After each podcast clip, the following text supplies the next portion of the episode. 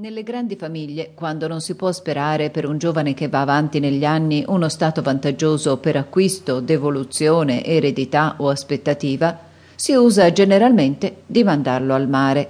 Il Consiglio, seguendo un esempio così saggio e salutare, si consultò sulla convenienza di imbarcare Oliver su qualche piccolo bastimento mercantile in rotta per qualche porto infetto e di bella fama. L'idea sorse da sé come la migliore che si potesse in quel caso adottare. Probabilmente il capitano avrebbe un bel giorno, dopo desinare, per ammazzare la noia, bastonato a morte il ragazzo o fattogli schizzare il cervello dal cranio con un palo di ferro, giacché è generalmente noto che questi sono i passatempi preferiti dai galantuomini di quella risma. Quanto più il Consiglio studiava la cosa sotto questo aspetto, tanto più numerosi apparivano i vantaggi di una risoluzione simile di guisa che si finì col concludere che l'unica maniera di provvedere efficacemente ad Oliver fosse proprio quella di destinarlo senza indugio al mare.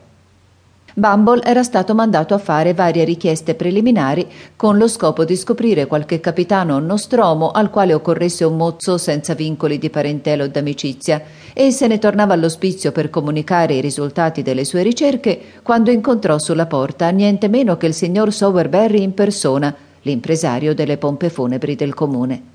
Il signor Sowerberry era un tipo magro, segaligno, nodoso, vestito di un abito nero stinto, di calze di cotone rammendate dello stesso colore e di scarpe di aspetto corrispondente. I suoi lineamenti non erano naturalmente creati per il sorriso, ma egli in generale non rifuggiva dall'umorismo che la sua professione gli ispirava. Col passo elastico e il viso improntato di intima compiacenza si fece incontro a Bumble e gli strinse cordialmente la mano. Ho preso la misura di due donne che sono morte ieri sera, disse l'impresario. Fate denaro a cappellate, signor Sowerberry, disse il mazziere ficcando il pollice e l'indice nella tabacchiera dell'impresario, fatta secondo un ingegnoso modellino di bara brevettata. Dico che fate denaro a cappellate, signor Sowerberry, ripeté Bumble picchiandogli con la mazza alla spalla in maniera amichevole. Dite davvero? Disse l'impresario in un tono che un po' metteva come vera, un po' rifiutava come erronea l'asserzione. I prezzi che paga il consiglio sono scarsi. Come la misura delle vostre casse da morto, rispose il mazziere e abbozzò un sorriso nel limite che non disdice a un grande funzionario. Il signor Sowerberry si sentì molto solleticato. Naturalmente doveva essere solleticato e scoppiò a ridere a lungo con una grossa risata.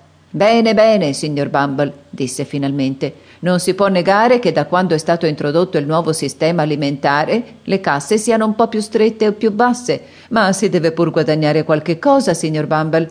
Il legname ben stagionato costa molto e le impugnature di ferro vengono per canale da Birmingham. È vero, disse Bumble. In ogni mestiere ci sono delle perdite e occorrono dei buoni guadagni per ripararle. Appunto, appunto, riprese l'impresario, e se io non guadagno su questa o quella partita in particolare, devo rifarmi sull'insieme, comprendete? appunto, disse Bumble. Benché io debba dire, continuò l'impresario, ripigliando il filo del discorso interrotto da Bumble, benché io debba dire che ho da lottare contro uno svantaggio enorme, perché tutta la gente robusta se ne va via più presto. Le persone che fuori stavano bene e avevano pagato contributi per molti anni sono le prime a crollare quando entrano nell'ospizio e lasciate che ve lo dica, signor Bumble, tre o quattro pollici di differenza nelle misure e finiscono col mangiarsi tutto il guadagno, specialmente quando si ha una famiglia sulle spalle. Siccome Sowerberry parlava col tono di indignazione d'un lavoratore maltrattato e si capiva che la sua protesta poteva, di rimbalzo, riversarsi sull'onorabilità del comune, Bumble giudicò prudente cambiare discorso e si attaccò al tema di Oliver Twist, che era in cima ai suoi pensieri. A proposito, disse Bumble, non conoscete nessuno voi che abbia bisogno d'un ragazzo? D'un apprendista del comune, che ora è un carico inutile e una macina per dir così intorno al collo del comune. A buone condizioni, signor Sowerberry, a buone condizioni.